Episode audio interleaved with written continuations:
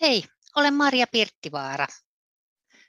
Esitelmäni aihe on, mitä geenit kertovat sinusta. Meillä kaikilla elollisilla, ihmisillä, eläimillä, kasveilla, sienillä, bakteereilla ja myös viruksilla on perimä, jonka me saamme esivanhemmiltamme.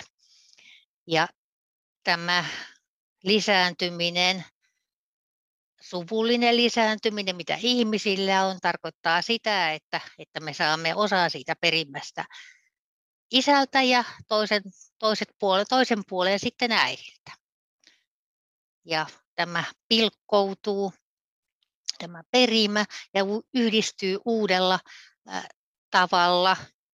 Olemme sitten yllättävä ainutlaatuinen kokonaisuus, jossa näkyy sekä tietoa vanhemmistamme että itse asiassa kaikista esivanhemmistamme ja erityisesti isä- ja äitilinjasta.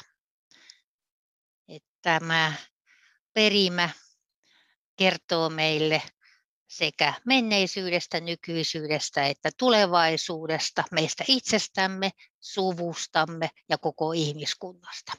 Itse olen taustaltani fyysikko, fysiikan tohtori ja sosiaali- ja terveysjohtamisen MBA. Nämä, tämä genomitieto, kiinnostuin siitä noin 15 vuotta sitten ja ryhdyin perehtymään asiaan perusteellisesti. Se on vienyt mennessä. Siitä on tullut minulle intohimo. Teen genomitiedon suhteen paljon vapaaehtoistyötä. Rakas harrastukseni on geneettinen sukututkimus, seurausta pitkälinjan sukututkimusharrastuksesta. Ja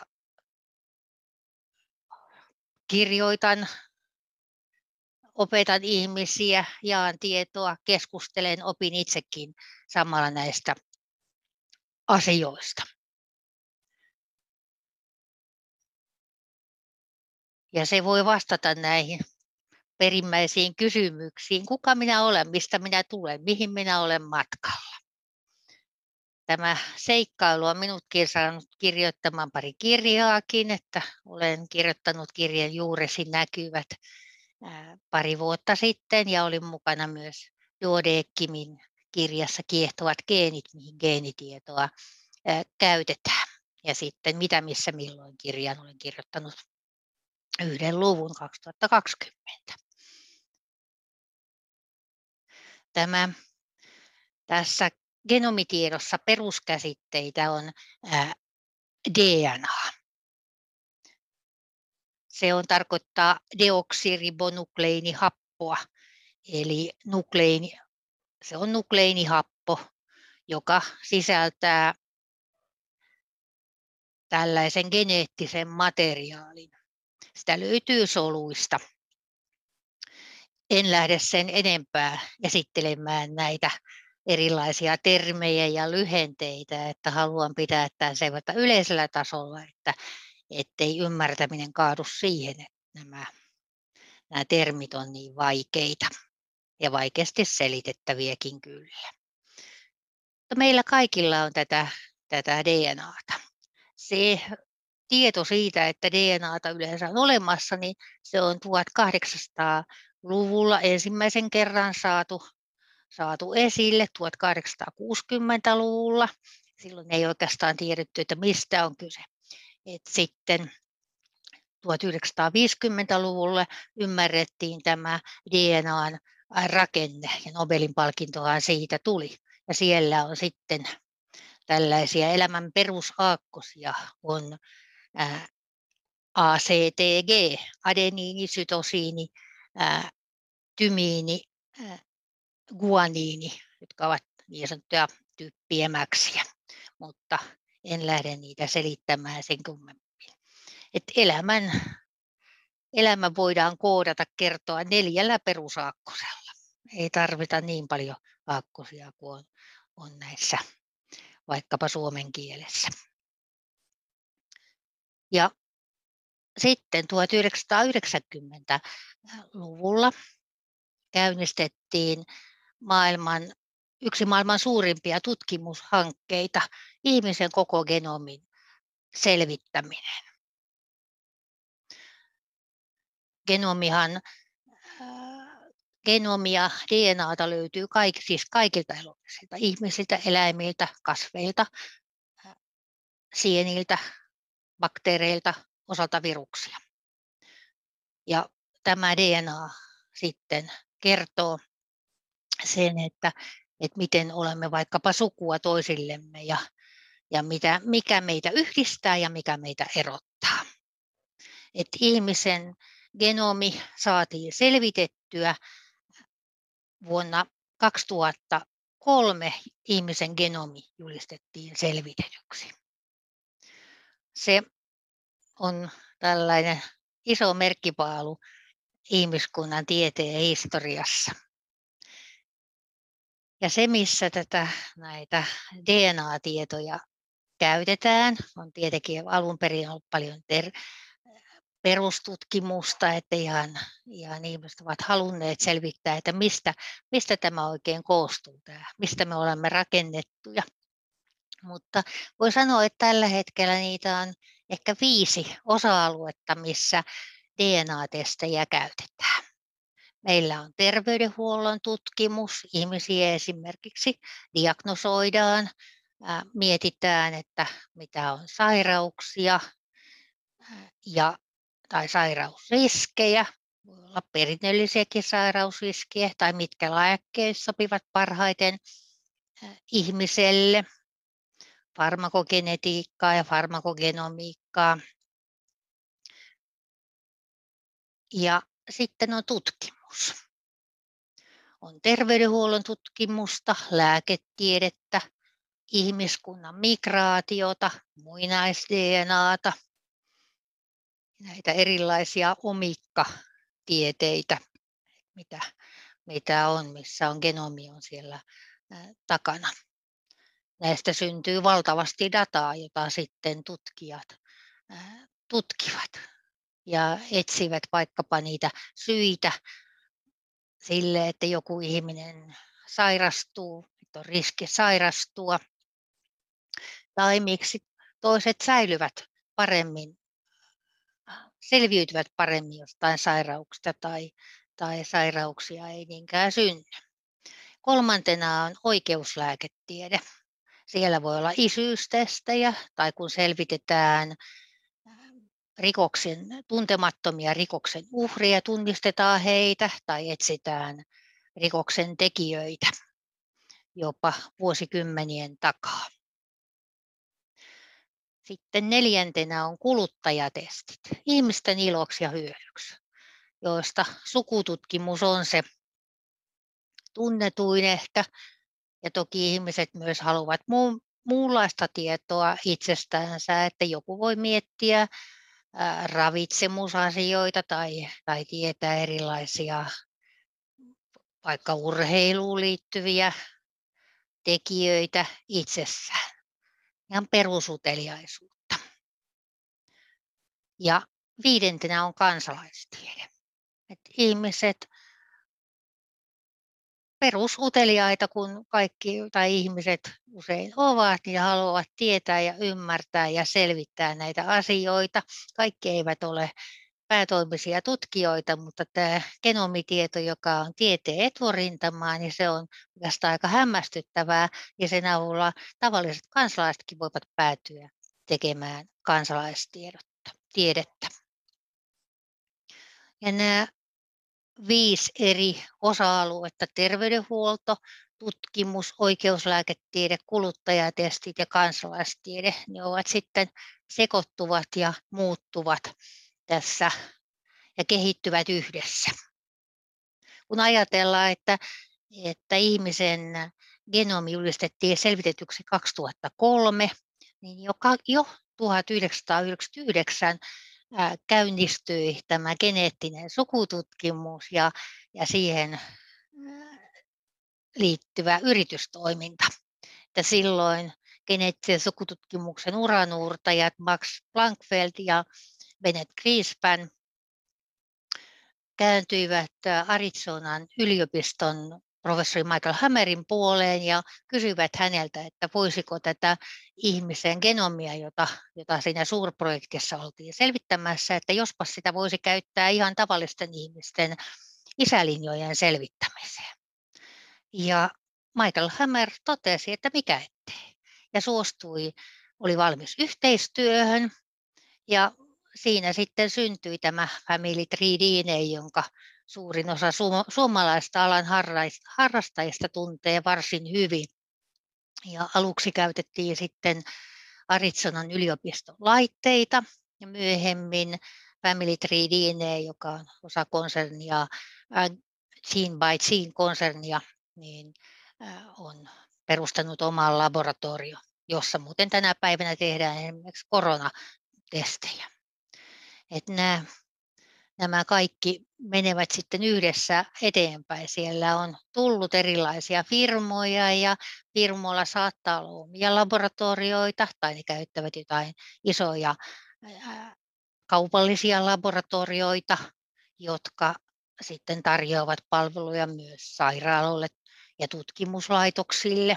Että on tällainen ekosysteemi, ne, jotka tuntevat tätä liiketoiminta tutkimusta ja siihen liittyvää, niin tunnistavat ehkä sanan ekosysteemi, mutta tätä se kuvaa kyllä harvinaisen hyvin ja siinä tapahtuu paljon muutoksia. Ja kun ihminen perii tätä DNAta vanhemmiltaan ja siinä tapahtuu näitä muutoksia siinä perimässä, kun se ihminen syntyy, kun munasolu ja siittiö kohtaavat toisiinsa ja hedelmöittyvät. Ja näissä munasoluissa on mukana äidin perimää ja siittiössä sitten isän perimää.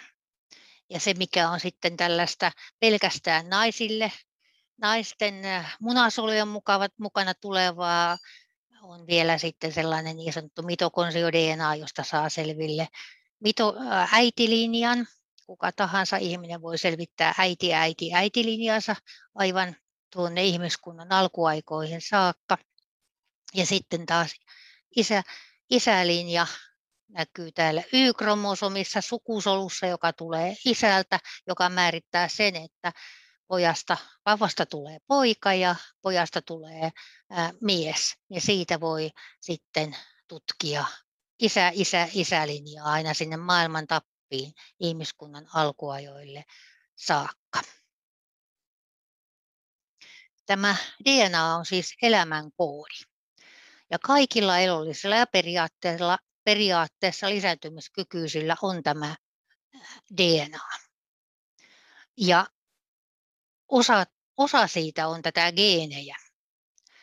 Et ihmisillä tätä DNAta, pisteitä siinä DNAssa on noin on yli kolme miljardia pistettä. Ja ne ovat sitten, suurin osa on itse asiassa ihan samanlaisia pisteitä. Siellä on näitä elämän perushaakkosia ACTG pareittain liittyneenä yhteen. Ja suurimmalla osalla nämä on sitten samalla tavalla liittyneet, mutta joissain kohtaa, kun kun tämä on tätä kopioitumista, tämä lisääntyminenkin, samoin kuin solujen uusiutuminen, niin siinä voi tulla kopiovirheitä. Ja niillä on sitten vaikutuksia siihen, että, että miten toimii, mitä proteiineja syntyy ja, ja miten ihmiskeho toimii ja mitä mahdollisia hyviä ja pahoja riskejä siihen sitten voi liittyä ja tulee sitä elämän monimuotoisuutta. Ja se, että jotain tällaisia kokonaisuuksia sitten tässä yli kolmen miljardin pisteen joukossa on tunnistettavissa erilaisia kokonaisuuksia.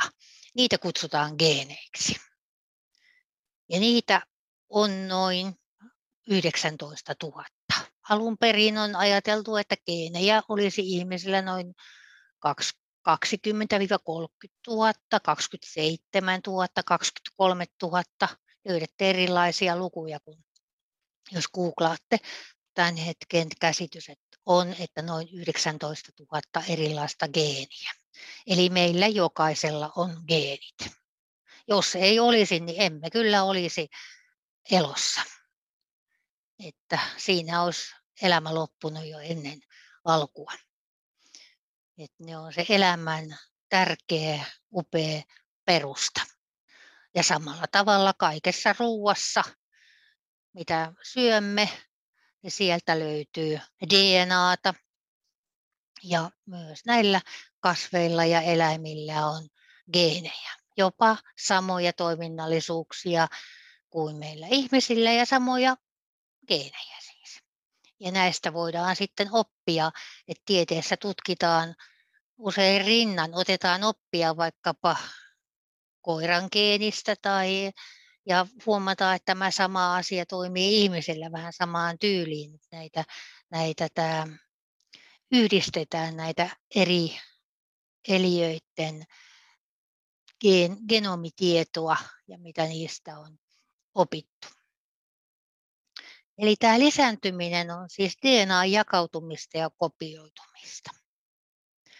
Ja se, että DNAssa voi tapahtua muutoksia, eli mutaatioita, niin kun tunnistatte, että kaikki, kaikki kopioituminen voi synnyttää virheitä. Tulee kopiointivirheitä, että luontokaan ei ole mitenkään virheetön.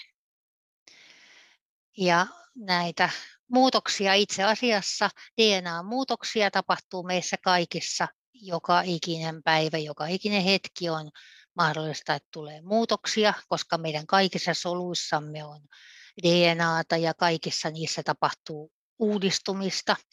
Että solut, solut eivät ole niitä, niitä samoja läpi meidän elämämme, vaan niitä voi, ne voivat muuttua. Ja joskus sitten tulee sellaisiakin virheitä siinä, että, että on hallitsemattomia, voi tulla syöpää, esimerkiksi syöpäsoluja. Ja, mutta suurimman osan näistä soluissa tapahtuvista virheistä luonto itse asiassa korjaa hyvin äkkiä. Jos muutokset on liian isoja, niin se ei sitten elä, se solu. Ja, mutta että jos ihan voi olla tällaista korjaantumista itsestään. Että niin kauan kuin ihminen on elävä tai mikä muu tahansa elollinen, niin sitä korjautumista tapahtuu. Sitten kun ihminen kuolee, niin tämä DNA alkaa hajota ja myös muuttaa muun, muotoaan. Ja sen takia sitten esimerkiksi DNA-testien tekeminen kuolleilta otetuista näytteistä tai luista, arkeologisesta näytteestä on työlämpää, koska se on osittain jo hajonnut ja samoin voi olla muuntunut, niin sieltä ei välttämättä saada esimerkiksi koko genomia selvitettyä. Ja se, mikä on tärkeää tällaisen ihmisen, ihmiskunnan ja suvun jatkamisen kannalta, että mitkä mutaatiot, tämmöiset muutokset periytyy biologiselle jälkeläisille. No ne on nyt sitten nämä munasolut ja siittiöt, mitä naisilta ja miehiltä löytyy ja, ja mitä kautta tulee sitten niitä jälkeläisiä. Ja mutaatiot tarkoittavat sitä, että me ollaan voimme olla erilaisia. Kaikki mutaatiot ei välttämättä näy sitten ilmiasussa fenotyyppinä, mutta osa näkyy ja, ja osa aiheuttaa ehkä jotain hyviä ja pahoja riskejä, mikä mitäkin. Vaikkapa se, että ihmiset ovat, että meillä on sinisilmäisiä ihmisiä, sielläkin on takana mutaatio. Ja ja sen takia me olemme sitten erilaisia. Ja myös sisarukset ovat erilaisia, identtisiä kaksosia lukunottamatta. Heilläkin saattaa olla pieniä mutaatioita siinä raskauden aikana syntyneitä, että jopa identtiset kaksoset saattaa pystyä erottamaan DNAn perusteella. Mutta nämä siis sukulinjassa tapahtuvat mutaatiot, eli munasoluissa ja siittiöissä tapahtuvat, niin siellä on sitten se minkä perusteella voidaan, voidaan vertailla ja, ja tutkia sitä, että ketkä esimerkiksi ovat sukua toisilleen, kuinka paljon on sitä yhteistä DNAta. Et meillä on yhteistä DNAta isän kanssa noin 50 prosenttia ja äidin kanssa noin 50, sanoin noin, noin 50, koska tytöillä, naisilla on sukusoluina kaksi X-kromosomia. Meillä on näitä kromosomeja, kromosomipareja on 23 kromosomiparia siis ihmisellä ja 22 kromosomiparia ei vaikuta sen kummemmin sukupuoleen, mutta se 23. suku, kromosomipari määrittää sukupuolen, biologisen sukupuolen. Ja naisilla, tytöillä ja naisilla on kaksi X-kromosomia, toinen isältä ja toinen äidiltä saatu. Ja sitten pojilla ja miehillä on X-kromosomi ja Y-kromosomi, josta X on tullut äidiltä ja Y-kromosomi on tullut isältä.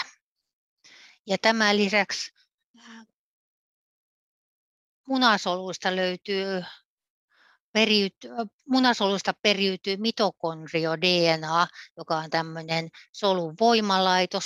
Kun kromosomit ovat täällä solujen keskellä, niin sanotussa tumassa, niin sitten sen tuman ympäriltä löytyy näitä solujen voimalaitoksia, pieniä soluelimiä, eli mitokondrioita ja niissä on DNAta. Ne paljon säätelee sitä, että miten käyttää ravintoa hyväksi ja saadaan siitä energiaa ja pystytään liikkumaan, hengittämään, elämään, niin tämä, tämä tieto tulee, koodi tulee äidiltä. Ja on tullut äidin, äidin, äidin, äidin, äidiltä ja siitä edelleen taaksepäin äitilinjaa. Ja samalla tavalla tunnistatte varmaan, että tämä Y-kromosomi on tullut sitten isältä. Isä, isä, isä, isälinja. Että siinä on sitten isä- ja äitilinja ovat geneettisessä sukututkimuksessa ja myös tämän genomitiedon kannalta merkittäviä ja myös tavallaan merkillisiä ja kiehtovia, äärimmäisen kiehtovia ja aika hauskaa, että siellä on myös tämä äitilinja, että siihenkin päästään DNAn avulla käsiksi. Nyt on tämmöinen tietty, tietty tasa-arvo perinteisesti hän sukututkimuksessa, historiallisessa sukututkimuksessa mietitään aika paljon isälinjoja ja isäntälinjoja. On taloja ja talollislinjoja ja, ja näitä. Ja välillä ei, ei sitten isä ja isäntälinja eivät välttämättä ole se sama asia. Mutta tämä on sitä, miten DNA yhdistää sitten menneisyyden, nykyisyyden ja tulevaisuuden, koska se sitten välittyy myös jälkipolville. Ja se, että miten tämä DNA näkyy meidän terveydessämme. Et terveys on yhdistelmä, perimä, ympäristö, omat teot, omat valinnat ja sattuma päälle. Tämän olen oppinut professori Jussi Huttuselta, kun siellä Tampereen suunnalla tätä sosiaali- ja terveysjohtamisen MBAta suoritin, tämä oli yksi niitä tämä keskeisiä oppeja. Ja se ehkä auttaa ymmärtämään sitä, että miksi kaikki ei määräydy pelkästään perimän perusteella. Emme ole pelkästään meidän, se, mitä perimä sanoo, vaan meidän ihan omat valinnat vaikuttavat siihen, missä ympäristössä elämme ja miten toimimme. Omia valintoja voi olla esimerkiksi se, että minkälaisia elämäntapoja noudattaa, syökö terveellisesti, liikkuuko kohtuullisesti. Että esimerkiksi elämän pituus ei määräydy onneksi pelkästään geenien perusteella. Ja vaikka ihmisillä olisi sairausriskiä, sairaus ei välttämättä puhkea. Ja toisaalta voi olla sairauksia, jotka elämänlaatu voi kuitenkin olla erittäin hyvä, että, että nykyään voidaan hoitaa lääkkeillä ja, ja ylipäätään se kysymys siitä, että mikä on hyvä elämä, se ei määräydy siitä, että mikä on meidän DNAmme.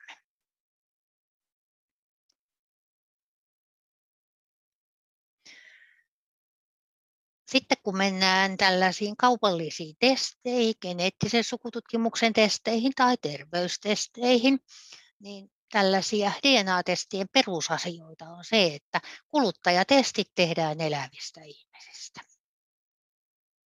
Ei tarvitse lähteä kaivamaan näitä kuolleita haudoista tai heidän vanhoja tekohampaitaan tai kuulolaitteitaan. Ja itse asiassa sieltä, kun se DNA on aika heikkolaatusta just sen takia, kun kuoleman jälkeen DNA alkaa hajota ja muuntua. Näihin testeihin tarvitaan poskisolunäyte tai sylkinäyte.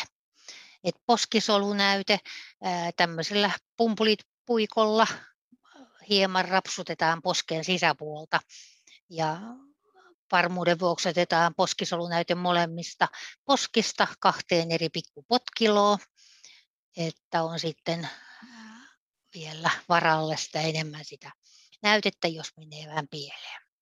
Ei ole sellainen testinäyte kuin tässä koronatestissä, että tämä on ihan, ihan helppo ottaa itse tämä poskisolunäyte. Ja sylkinäyte, että pieneen putkeen syljetään, syljetään sitä sylkeä.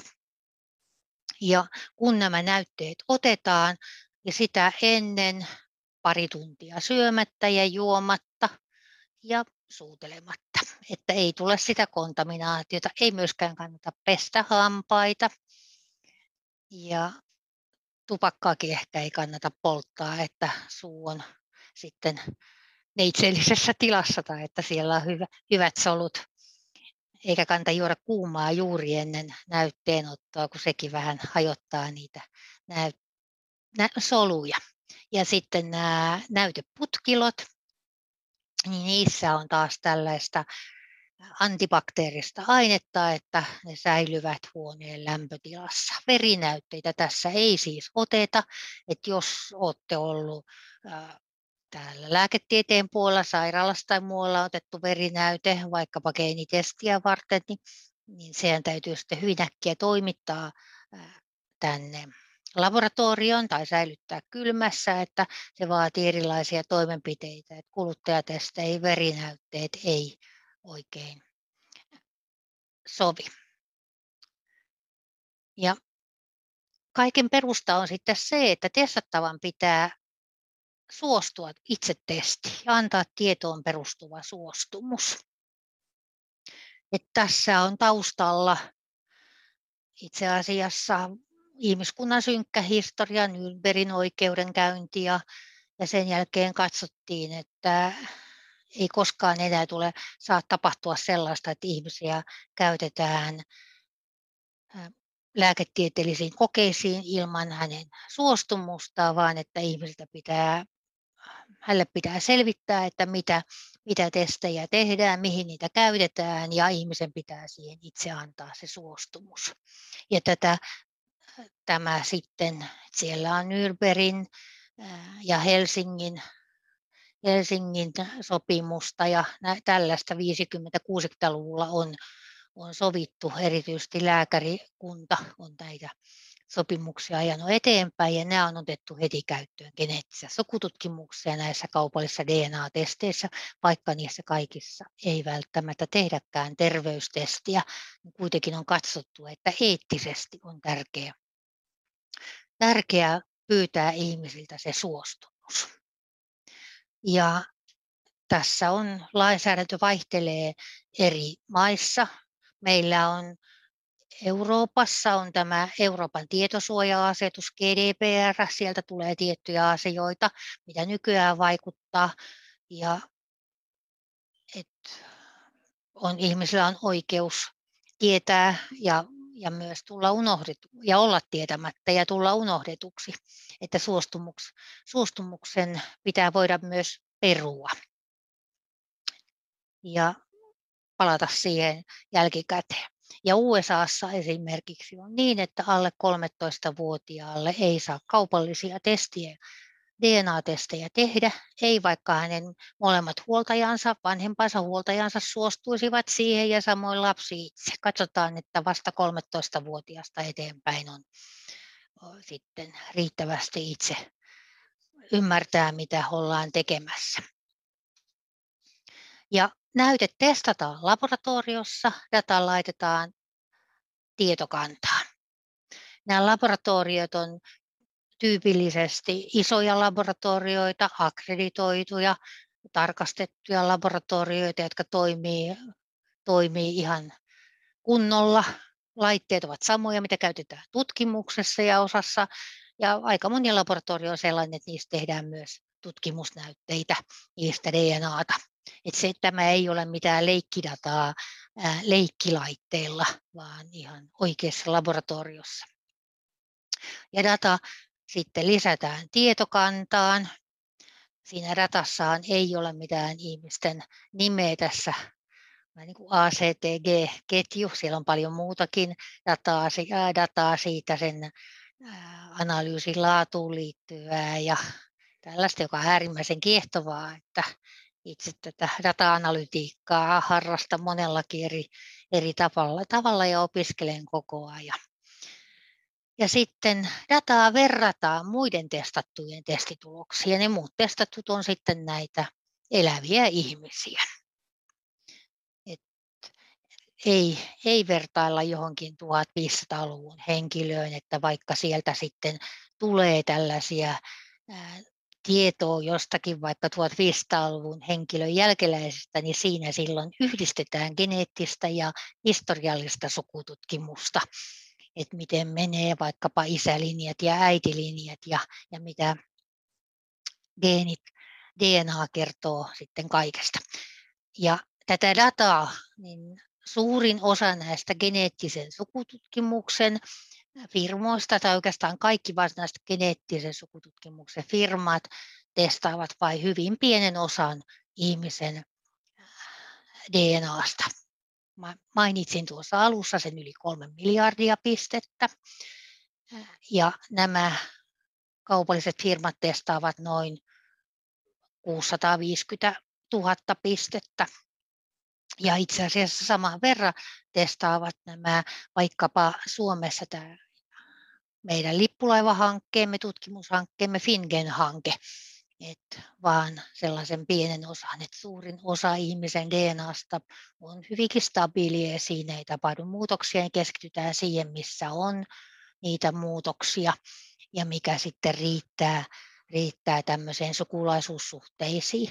Ja nämä geneettisen sukututkimuksen firmat pyrkivät myös tutkimuksissaan jättämään ulkopuolelle sellaiset osa-alueet, missä on suuria tai isompia perinnöllisten sairauksien riskejä, että ei suotta kerrota ihmisille geneettisiä sairausriskejä.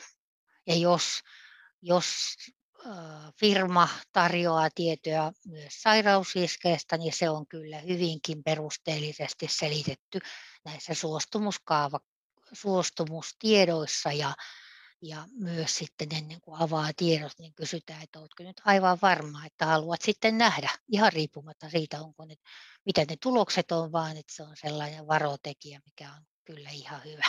Mutta että tämä on vain pieni osa ihmisen genomista. Toki nykyään on jo ihmisen koko genomin testaaminen on mahdollista muuallakin kuin tutkimuskäytössä, että ihan kaupallisesti.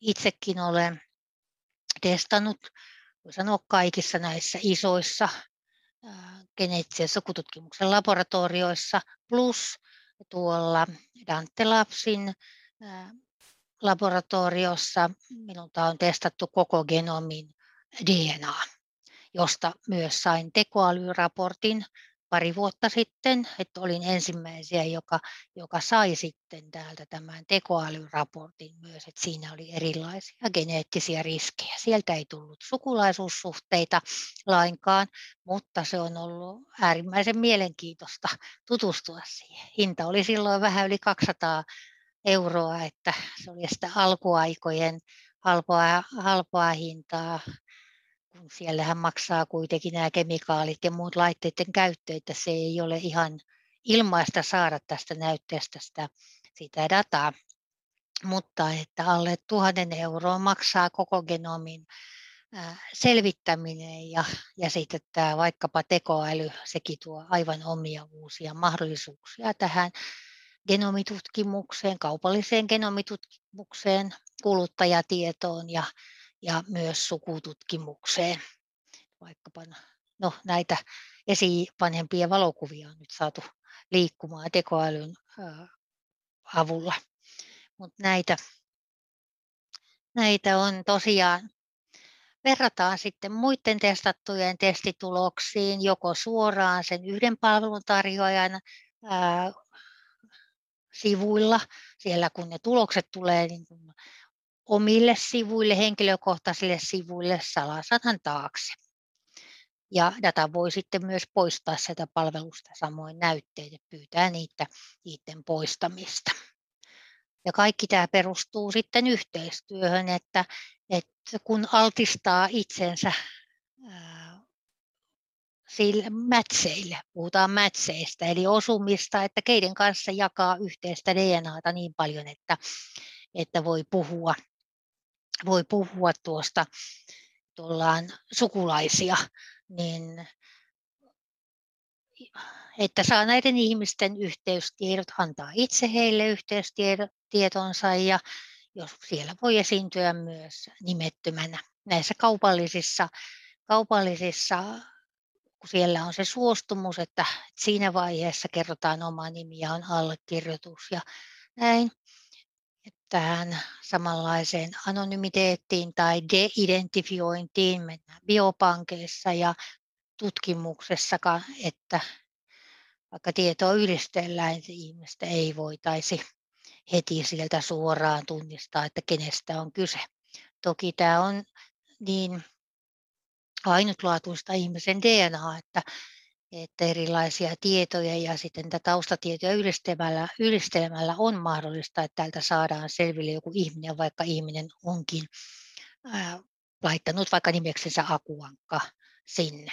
Että tässä tämmöinen täydellinen anonymisointi ei ole mahdollista.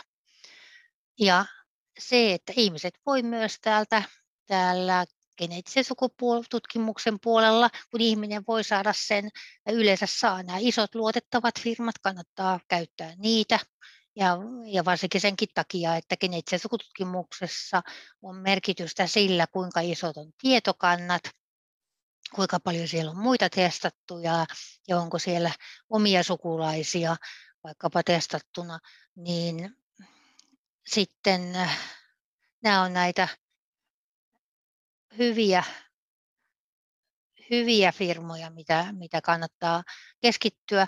Ja nämä hyvät firmat, ne antavat ihmisille kyllä myös oman raakadatan sitten kopion siitä raakadatasta ja ihmiset voi sitä tutkia itse omalla koneellaan tai vaikka lahjoittaa sen tieteelliseen tutkimukseen, kuten minäkin olen lahjoittanut esimerkiksi omaan täyden mitokondrio-DNAni tuonne USAan National Institute of Health. Heillä on tämmöinen geenipankki, biopankki, johon voi sen datan lahjoittaa, kun se on testattu kunnollisessa laboratoriossa, joka täyttää tieteellisyyden vaatimukset. Ja olen lahjoittanut sen sinne ja kuka tahansa voi sen sieltä löytää ja käyttää tieteellisessä tutkimuksessa tai jos on muuten haluaa tutkia, niin se sopii. Täällä. Ja samoin olen sitten lahjoittanut oman näytteeni tänne Helsingin biopankin kautta Fingen-hankkeeseen, että jossa pyritään satojen tuhansien suomalaisten näytteet kokoamaan ja yhdistämään niistä saatava DNA-data yhteen sitten tutkimuksessa ja, ja kansainvälinen yhteistyö. Yhteistyön avulla tutkitaan, että on erilaisia osa-alueita, erilaisia julkaisuja. Siellä on tullut jo hyvinkin paljon julkaisuja. Et meillä on Suomessa on kymmenkunta biopankkia. Tampereella esimerkiksi on erittäin hyvä biopankki, jonka Twitter-tiliä seuraan säännöllisesti. Siellä aina kivoja päivityksiä esimerkiksi siitä, että miten, miten heillä on aktiivisia uusien luovuttajien mm, tällaisia kampanjoita tai miten siellä juhlitaan syödään kakkua, kun jotain merkkipaaluja saavutettu. Minusta se on aika hauskaa. Ja, ja kun luovutin oman näytteeni tänne Helsingin biopankkiin 2017 marraskuussa, niin kahden vuoden päästä sain kopion omasta datastani, se noin 6500 000 pistettä, sain siitä, olin ensimmäinen, joka sai, sai sieltä Fingen-hankkeesta biopankin kautta oma, kopion omasta datastaan. Se data jäi siis sinne, sinne edelleen tutkijoiden käyttöön, mutta nyt minullakin on oma kopio siitä. Kävin täällä biopankissa ihan sitä varten, kun oli nyt se ensimmäinen. Tein oikeaoppisen pyynnön, EUn tietosuoja-asetuksen mukaisen pyynnön. Olen myös kysynyt Borealis-tietopankista Oulusta, että onko siellä mahdollisesti minusta tehtyä DNA-dataa, koska raskauden aikana otettu seeruminäyte, he ovat keränneet koko Suomesta niitä, niitä näytteitä usean vuosikymmenen ajalta ja suostumus on toteutettu silloin tämmöisinä lehtiilmoituksina. Mun näytteeni oli siellä, mutta ei ollut sitten tehty siitä DNA-dataa. Eli kuka tahansa teistäkin voitte mennä luovuttamaan biopankkiin oman näytteenne ja voitte sitten pyytää siitä parin vuoden päästä todennäköisesti. Voi olla, että joissain pankista vuoden päästä niin oman näytteen, tehkää se tietosuoja-asetuksen ää, tyyliin, että pyydätte tietoa, mitä, mitä tietoa teistä löytyy. Että hän, hän liittyy tähän tällaiseen omaan dataan, minua henkilökohtaisesti koskevaan dataan, sellainen jännä juttu, että tietoa ei voi omistaa. Et kyse on siitä, että kuka hallinnoi tietoa ja, ja hallinnoi pääsyä siihen. Minä olen antanut luvan esimerkiksi tosiaan Helsingin biopankille, Fingen-hankkeelle, että voivat hyödyntää minun näytettäni ja minun terveysdataani ja tehdä siitä tutkimusta. Ja olen ylpeä siitä, että saan olla mukana tämmöisessä tutkimuksessa. Itse asiassa EU:ssa ja maailmalla puhutaan tällä hetkellä tällaisesta käsitteestä kuin altruismi terveysdatan suhteen, että ihmiset ovat valmiita luovuttamaan yhteisen hyvään, hyvään yhteiseen käyttöön omaa datansa, että saadaan selville vaikkapa terveyteen liittyviä asioita, sairauteen liittyviä ja, ja ja silloin ihmisiä toivottavasti käsitellään, kohdellaan yhteistyökumppaneina, että he saavat kopion tästä omasta datastaan. Tämä on itse asiassa sellainen ää, tällä hetkellä vähän niin kuin kuuma peruna täällä juridiikan puolella, että tässä oli, on valmisteilla biopankkilainsäädännön uudistus ja, ja siinä luonnoksessa, mikä oli lausunnolla, niin siinä oli siihen malliin, että raakadataa ei enää jatkossa annettaisikaan ihmisille. Minäkin valmistelin töiden, töissä tuota, lausunnon tästä, tästä biopankkilaista. Pari viikkoa sitten jätettiin, löytyy tuolta lausuntopalvelusta, kuten aika monen muunkin organisaation lausunnot, että tässä on mielenkiintoisia asioita. Kaikkia ei edes säädellä laissa, vaan, vaan siellä tulee sitten etiikka ja tämän tyyppiset asiat kysymykseen. Et muutenkin tämä etiikka on aika lailla tärkeää täällä, kun ollaan niin lähellä ihmisen sisintä tai ihan ydintä ja ihmisen perimää, joka kertoo, voi kertoa niin paljon ihmisestä ja suvusta, niin tuolla on äh, professori Martti Linkvist on joskus todennut hyvin, että äh, lainsäädäntö tarjoaa eettisen minimin ja yksilön etiikka tarjoaa eettisen maksimin.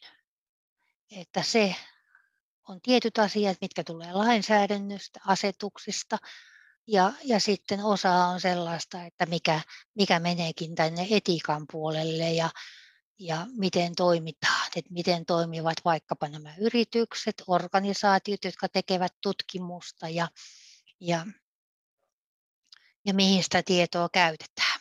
Että sitä voi miettiä, että onko esimerkiksi, miten eettistä on se, että ei anna lupaa käyttää omaa dataansa johonkin tutkimukseen, josta voi olla hyötyä koko ihmiskunnalle. Ja tämä tutkimushan on hyvin kansainvälistä, että että esimerkiksi Fingen-hankkeen kaikki näytteet analysoidaan USAssa Thermo Fisherin laboratoriossa. Nyt näistä testien perustyypeistä. Meillä on kolme perustestityyppiä. Meillä on isälinja, eli Y-kromosomin DNA, joka testi voidaan tehdä miehille, äitilinja, mitokondrio-DNA, joka voidaan tehdä naisille ja miehille, tämän äiti-äiti-äitilinjan selvittämiseksi, ja sitten etäserkkutesti kaikille ihmisille, siellä on autosomaali DNA plus vielä tämä X-kromosomi sieltä sukukromosomista. Et nämä on näitä perustestityyppejä. Et sitten jos on sairaustestejä ja sairausriskejä testataan, siellähän saattaa olla, että on vain joku tietty paneeli, on vaikka sydäntauti, joku tietyt riskit, tekijät haetaan tai jonkun lääkkeen soveltuvuutta, niin ei välttämättä testata kovinkaan montaa pistettä tästä kolmesta miljardista.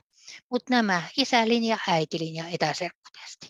Ja näillähän testataan sitten tätä äm, biologista linjaa. Ja on hyvä muistaa, että sukututkimus ei ole eikä suku ei ole pelkkää biologiaa, vaan meillä on myös sosiaalinen, yhteiskunnallinen ja juridinen suku. Esimerkiksi adoptiovanhemmat voivat olla lapselle paljon tärkeimmät kuin biologiset vanhemmat.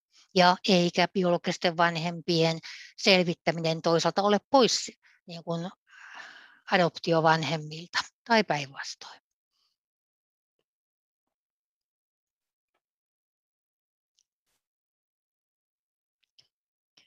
Silloin kun tällaisia testejä miettii, että haluaako te- testata itseään ja mitä niillä sitten aikoo tehdä, niin on hyvä lähteä tehdä kotityöt Mitkä on tavoitteesi? Mitä tietoa etsit? Tunnistatko jotain avainhenkilöä, joka tässä, ää, jonka läheltä jotain tietoa olet etsimässä, vaikkapa isän isää, että näitä aviottomia lapsia tai, tai jonka jotka eivät tiedä omaa isänsä tai isoisänsä, niitä on edelleen maailmassa paljon. Samoin on, on tai jatkossakin tulee varmasti, on keinohedelmöitys ja, ja siinä oma problematiikka. Siitä on ollut lehdissäkin Suomessa juttua, miten näillä kaupallisilla testeillä on pystytty löytämään sitten näitä ää, lapsi ja, ja isä joka on sukusolunsa luovuttanut, siittiön, luovutta, siittiön luovuttanut, niin ovat löytäneet toisensa ja, ja on ollut hyviä tapaamisia. Kaikki ei tietenkään ole, ole ihan ongelmatonta, että nämä on inhimillisiä suhteita ja, ja että on hyvä miettiä, että mitä, mitä haluaa tietää ja mitä ei halua tietää. Et siinä vaiheessa, kun näitä tavoitteita ja tietoa miettii että onko valmis siihen ja kenen kanssa voi tehdä yhteistyötä, ketkä mahdollisesti voi suostua tähän, tähän tällaiseen tekemiseen, onko jo valmiiksi testattuja, onko sukuseura, jota, joka voi auttaa. Ja joskus ihminen voi miettiä, että miten saa testi tai tietää esimerkiksi jostain geneettisistä sairausriskeistä tai farmakogeneettisistä riskeistä, jotka liittyy siihen, että mitkä lääkkeet sopii niin miten saa niistä tietää, että meneekö julk- saako julkisen terveydenhuollon kautta, pitääkö mennä yksityiselle lääkärille ja kulkeeko tieto siitä muualle, mitä on vaikkapa pankit, vakuutusyhtiöt, tämän tyyppiset asiat. Että täällähän on äärimmäisen kova, kova yksityisyyden suojelu kyllä, että, että ei nämä firmat hevin rupea sitä yksityisyyttä rikkomaan. Siellä on onneksi on sanktiot niinkin kovia. Ja pitää myös valita firma ja testi ja lukea käyttöehdot, lukea se tietoon perustuvan suostumuksen tietoosa.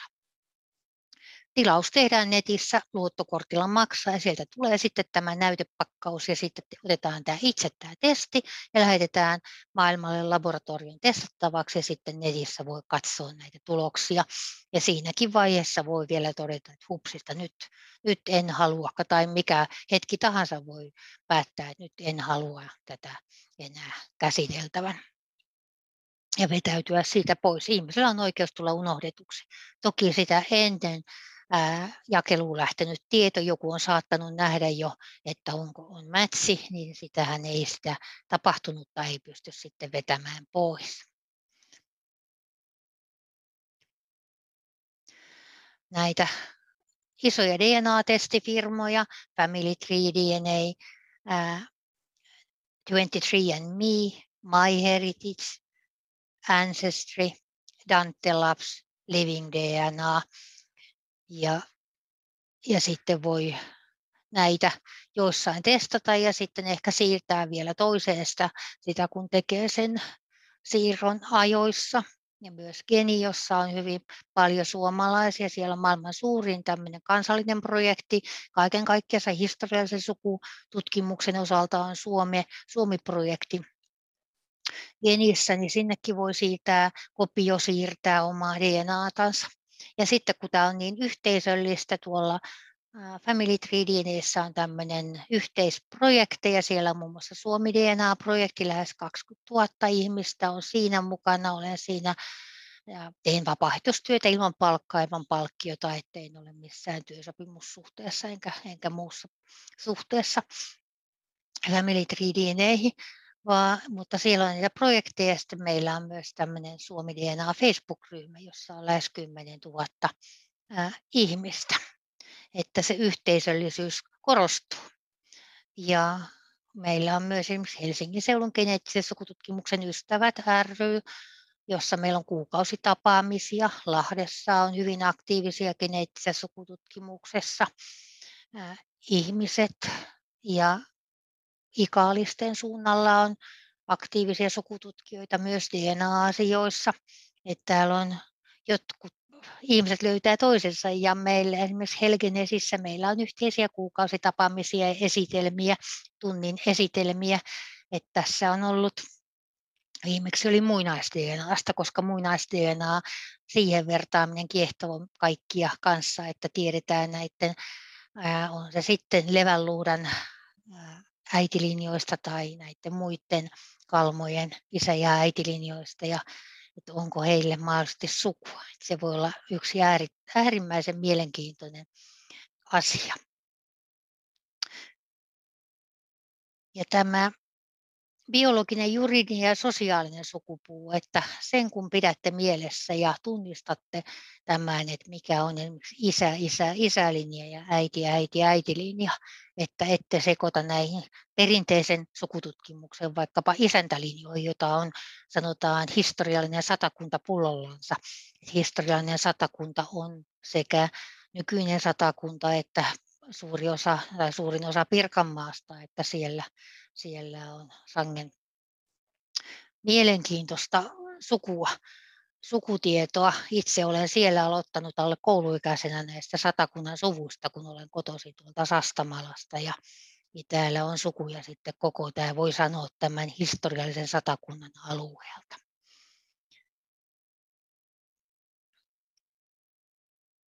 Ja noita kun Suomi DNAssa on parikymmentä tuhatta ihmistä, niin maailmalla on jotain, jotka ovat tehneet kaupallisia DNA-testejä, on tällä hetkellä 30 miljoonaa 40 miljoonaa, sanoisin 35-36 miljoonaa, että tämän tyyppisiä arvioita esitettiin myös tuossa maailman suurimmassa sukututkimustapahtumassa Rootstekissä, joka oli tässä pari-kolme viikkoa sitten. Tein siellä kanssa vapaaehtoistyötä, että olin, keskustelin ihmisten kanssa, jotka etsivät tietoa Suomen suvuista ja DNAsta.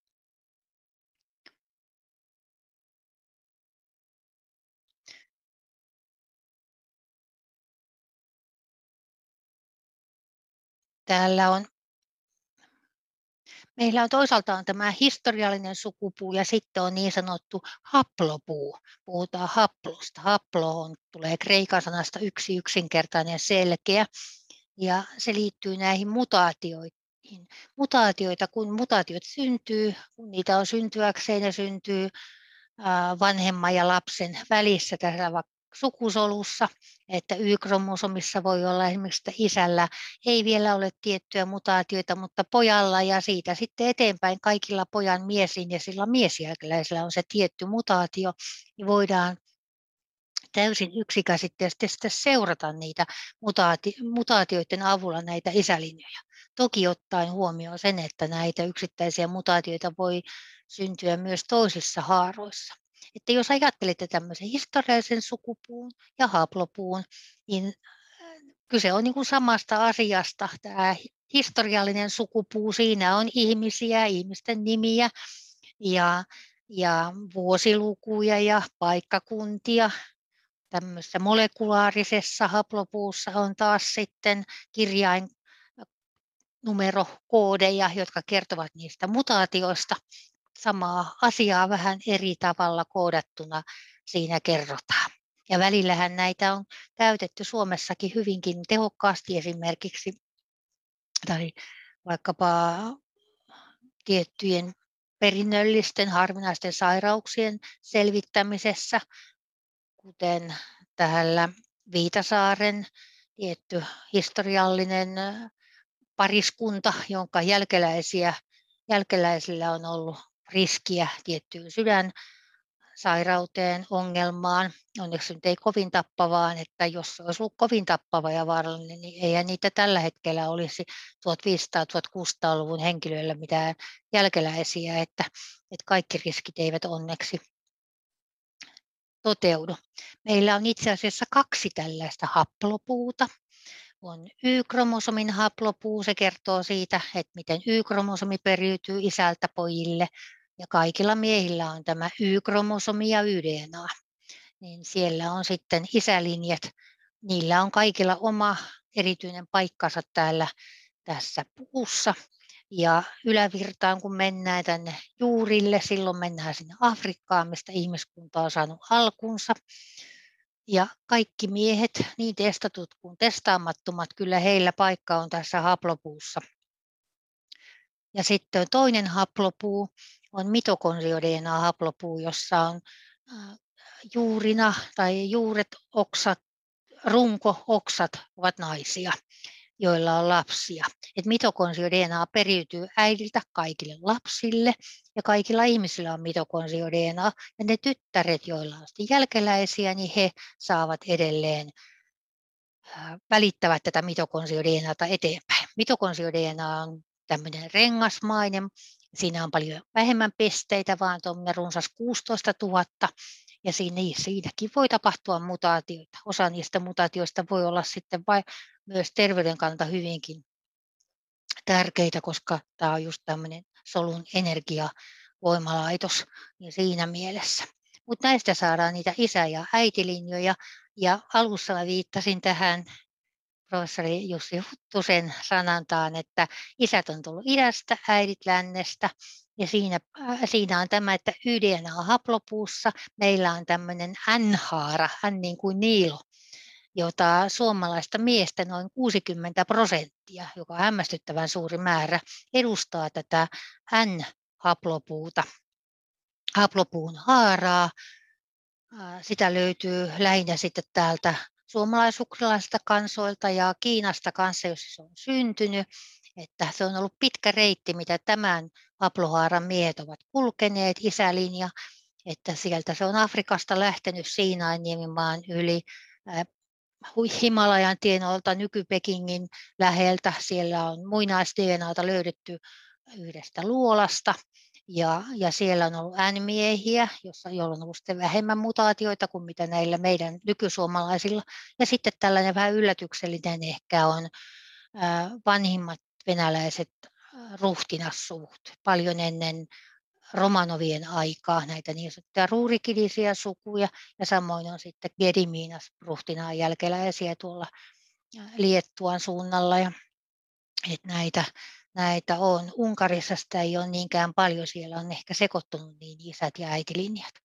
Että, ja mitokondriodinasta, että meillä on tullut, meillä on suomalaista noin 40 prosenttia on H-haploryhmää, Helenan tyttäriä ja poikia, käytetään joskus nimitystä, että siellä on sitten tullut täältä Afrikasta Iberian niemimaan kautta läntistä reittiä. Et se on, ja se, koska Suomeen on ylipäätään saavuttu tänne. Täällä on ollut jääkausi vasta noin 10 000 vuotta sitten.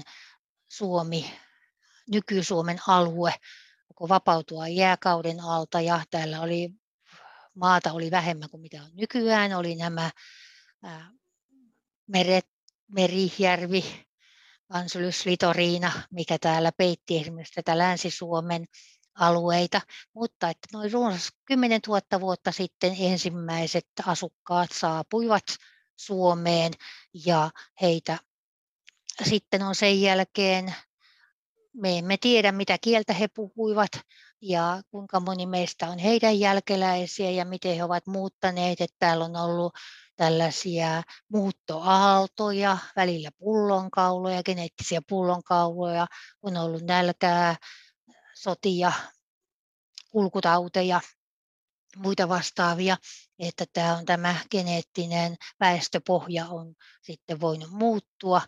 Ja täällä on välillä ollut aika pieniä tämmöisiä perustaja ilmiö näkyy täällä, että pieniä ryhmiä, jotka on muuttanut jotain tietylle alueille, että kaikki me olemme maahanmuuttajien jälkeläisiä näiden viimeisen runsaan 10 000 vuoden aikana muuttaneita tänne, että keitä he sitten ovatkaan olleet ja mistä, mistä äh, tulleet. Ja meillä näkyy sitten vielä tämmöinen itä-länsi äh, jako, että mikä on aika jännä, että se on menee tämän vanhan Pähkinäsaaren rajan mukaan aika hyvin. Pähkinäsaaren rajan, raja ei ole syy eikä seuraus tästä geneettisestä jakautumisesta, mutta meillä on sitten itäisiä ja läntisiä tätä geneettistä populaatioväestöpohjaa ja on osittain myös vähän erilaisia geneettisiä sairauksia, joita ihmisillä saattaa olla, että, että johonkin tietyllä alueella esimerkiksi on sattunut tulemaan joku, joku tietty sairaus, vähän niin kuin tänne Viitasaareen on aikoinaansa tullut ja heidän jälkeläisiään tai hänen jälkeläisiään sitten löytyy. löytyy. Ja näissä voi näkyä tämmöiset vanhat kulkureitit, kuten ää, siis Itämeri on todella paljon vaikuttanut siihen ja yleensäkin vesireitit ja myös vanhat kulkureitit, kuten joku mitä on pirkkamiesten reitit ja reitti Turusta Tukholmaan. Kaikki, kaikilla tämmöisilläkin on vaikutusta siihen, että minkälaista taustaa väestöpohjaa, mistä me olemme tulleet. Itse olen tämmöinen enemmän länsisuomalainen, tarkoittaa, että minulla on esimerkiksi geneettisessä sukututkimuksessa vähemmän DNA-sukulaisia kuin vaikkapa savolaisilla jolla on tyypillisesti paljon DNA-sukulaisia. Ja se, mistä näitä löytyy, näitä DNA-sukulaisia, niin kun siellä on vaikkapa näitä autosomaalisukulaisia, etäserkkuja, kyllä siellä mennään, mennään 6, 80 sukupolvea taaksepäin, että löytyy se yhteinen DNA. Ja ää, luvassa on esimerkiksi Amerikan serkkuja, ei nyt välttämättä ihan serkkuja, mutta geneettisessä sukututkimuksessa käytämme termiä serkku. Nämä etäserkut ovat kaikki, voivat olla vaikka kuudes serkku, niin se tuntuu geneettisen sukututkimuksen tutkijalta jo aika läheiseltä ja ihan varteen otettavalta. Mutta nämä Amerikan serkut tuntuvat ja samoin nämä Baltian ja Ruotsin sukulaiset, itsellänikin on paljon, paljon löytyy näitä ja näkyy esimerkiksi Satakunnan ja, ja Pohjanmaan vanhat yhteydet ja erilaiset, että se mitä on tieteessä tutkittu suomalaisten sukujuuria, itä-länsi jakaumaa ja näitä, niin kyllä se näkyy, näkyy myös täällä geneettisen sukututkimuksen puolella. Ja sitten on erilaisia työkaluja, joilla voi myös esimerkiksi etnisyyttä katsoa. Sieltä tulee nämä palveluntarjoajat kertovat myös näistä etnisyyksistä, verrataan eri alueiden tällaisiin ihmisiin, että mitä heillä, heidän referenssiväestöihin, että minkälaista palasista meidät on tavallaan koottu, mikä on tämmöisiä tunnusomaisia pätkiä. Se on aika pienistä osista tehty, että se on suuntaa antava, ei mikään, mikään kauhean ää, eksaktia sillä tavalla. Ja kaikilla meillä eurooppalaisilla tai ei-afrikkalaista syntyperää olevilla on myös esimerkiksi neandertaalin perimää ja denisovaa täällä. Että itsellänikin on runsas kolme prosenttia neandertaalin perimää. Esi- esivanhemmissani ei ole viimeisen kuuden eikä kymmenen sukupolven aikana taatusti ketään neandertaalia, että tämä on, kertoo siitä kymmenien, satojen sukupolvien takaa tulee sitä väestöpohjaa, kun sitä DNAta kierrätetään aina uudestaan, pilkotaan ja heitetään noppaa.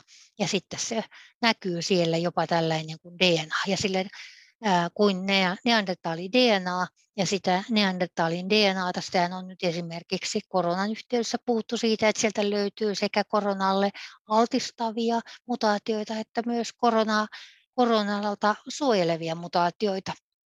Usein on, asia voi olla niin tai näin ja, ja DNAsta löytyy kyllä joka lähtöön näitä asioita, että sitä ei ole vielä sitä kirjaa auki luettu eikä auki kirjoitettu, että, että tutkittavaa riittää meille kaikille ja oma suku on äärimmäisen kiehtovaa. Haluan kiittää teitä kun olette tänne saakka jaksaneet kuunnella ja minuun saa helposti yhteyden, on se sitten Facebookin, mailin kautta tai muuten, että välillä kannattaa kysyä ja muutenkin olla rohkeasti yhteydessä alan harrastajiin, että tämä on äärimmäisen yhteisöllinen harrastus. Kiitos teille kaikille ja hauskaa päivää. Radio Moreeni, tiedettä tajuttavasti.